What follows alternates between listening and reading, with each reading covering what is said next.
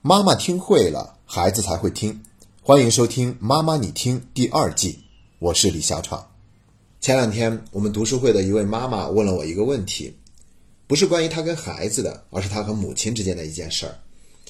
后来呢，我还想到底要不要把这个话题在节目里面跟大家做一个分享，所以我先在小范围之内做了一个调查，没想到大家都是表示强烈的支持，说这种情况还是挺普遍的，而且也算是家庭中亲子关系的一种了。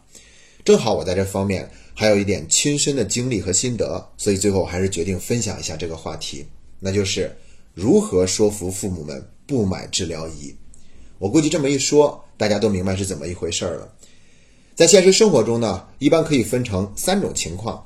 第一种呢是参加各种会议，最后买回来一个治疗仪或者什么设备，而且价格都很高，得花一两万，甚至是更高的。第二种情况是参加了直销或者是传销的项目。第三种情况就是参加投资，都是那种极小的投资会带来极大的回报。我们一听都知道是不靠谱的，可他们就是愿意相信，就是要去做。那我不知道正在收听节目的你，家庭中是否遇到过这样的情况呢？总之，我们读书会这位妈妈在跟我讲的时候，可以说是痛陈革命家史，真的是把所有的方法都想遍了，无论怎么劝，她妈妈都不听，而且还会反过来训她，说她不关心国家大事。不关心时事政治，像他这样的人，早晚有一天会被社会淘汰的。所以他觉得又憋屈又无奈。关键是，他不理解，他妈妈都已经上当不是一回两回了，怎么还会继续上当不思悔改呢？那今天呢，我们就针对这个话题，好好的做一个分析，一共分成三个部分。第一部分来聊一下，为什么我们的父母总是容易上这样的当。第二个部分呢，我来聊一聊我跟我妈妈的亲身经历。第三个部分来给出具体的建议。那我们先来聊第一个话题：为什么我们的父母总是容易上这些当？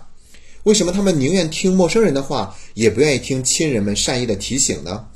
其实道理并不复杂。那我们想想看哈，我们的父母大都已经退休了，哪怕他们手里面拿着一份退休金，也还是会觉得空虚无事可做。他们还想创造更多的价值，为这个家做更多的贡献。然后这个时候呢，那些人就出现了，他们对我们的父母是那么的尊敬，互爱有加。一口一个阿姨，嘘寒问暖，而且往往他们都是放长线钓大鱼的。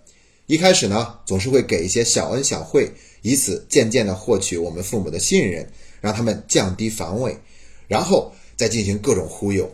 最后要卖产品的时候呢，再表现出一副可怜相，这会让我们父母觉得都不忍心拒绝他，总要帮他一把。最后一咬牙就把产品买回家了。所以从某种意义上来说呀。也是我们做儿女的对父母的关心不够，所以才会让那些人有机可乘。这是我们要反思的。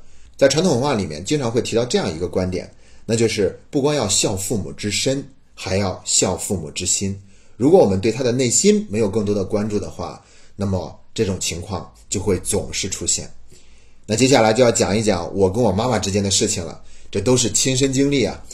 我妈妈是五十岁的时候就选择了退休。然后这一路走过来，做这样的事情真的是数不胜数，什么磁化水杯呀、直销产品呐、返利的蘑菇酱啊、一本万利的投资啊，总之是花样百出。那在一开始的时候呢，我们全家人也是强烈的反对，各种劝服，但是一点用都没有，越说我妈就越来劲儿。在这里我要重点说一下直销，其实合法的直销项目完全是可以去做的，没问题。不过呢。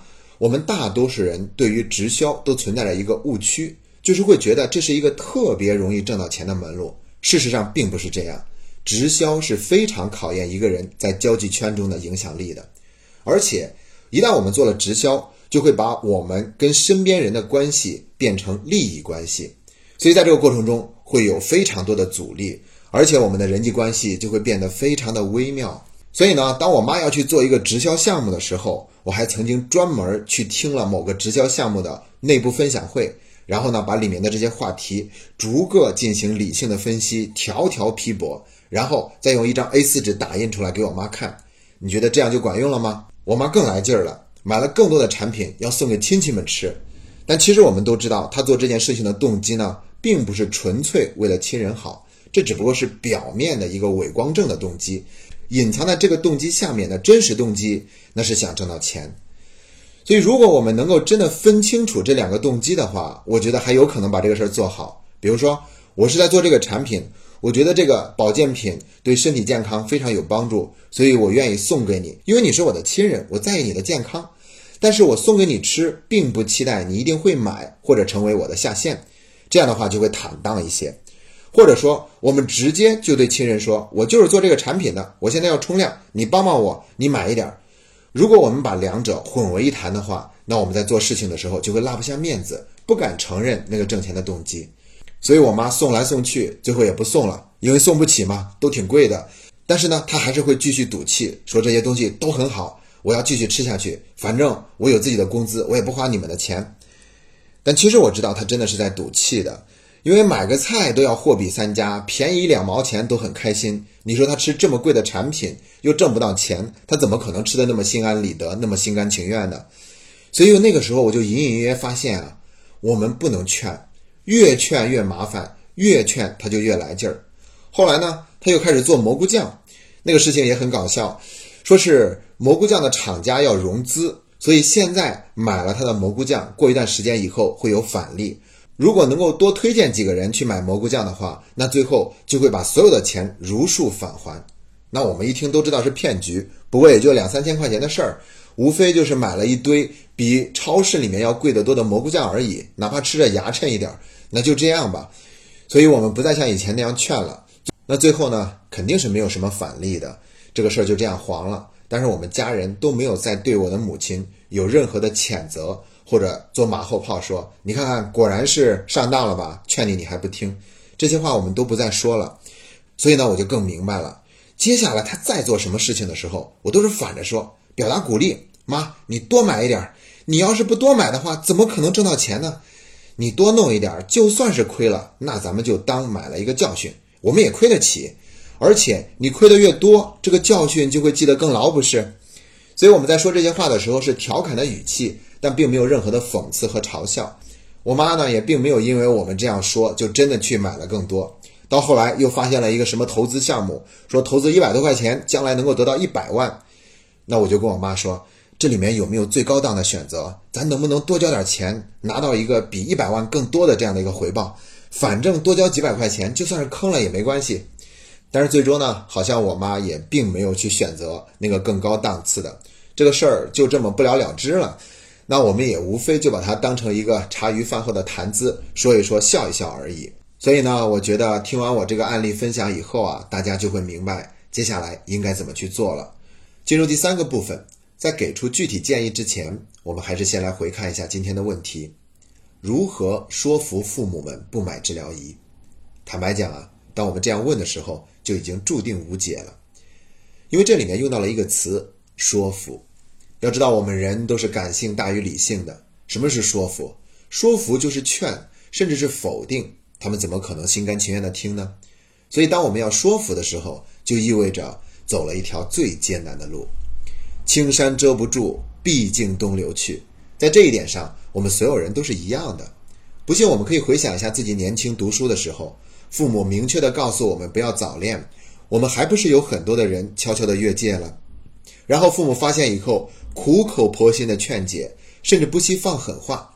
你要是再敢跟那个男生来往的话，看我不打断你的狗腿！那个时候我们就听了吗？大多数人还不是任性的继续做自己想做的事情，直到有一天失恋分手了，伤心欲绝，做父母的也只能是无奈的叹息，再给我们一些安慰。所谓二十年河东，二十年河西，当初任性的是我们，如今变成了我们的父母。那我们能不能给父母更多一点理解呢？所以，我们今天要给的建议啊，一共有三条。第一条，明确立场；第二条，守好界限；第三条，预先安慰。我们先来说一下什么是明确立场，就是告诉给父母我们真实的想法和我们的判断。所以，我们可以跟父母说：“妈，我觉得这个事儿不是很靠谱，所以如果你问我的建议的话，我不支持你做这件事儿。”这样就可以了。如果这都不让我们说的话，估计我们会被憋死的。第二步，什么是守好界限呢？这一步很关键，这是表达对父母尊重的一个最好的途径。那我们可以这样跟父母说：但是如果你还是想做这件事情的话，那我尊重你的选择，也没有什么大不了的。你想做就做吧，因为跟这点钱相比，我更在意的是你过得开心，更在意的是我们有一个和谐的关系、融洽的沟通。所以你想做就尽管去做吧，这就是守好了界限，我们不替他做主，不去干预。那什么是第三步预先安慰呢？这条我们要多讲一下。其实前面还有一个问题我们没有回答，那就是为什么我们父母都已经上当不是一回两回了，他们还会继续上当不思悔改呢？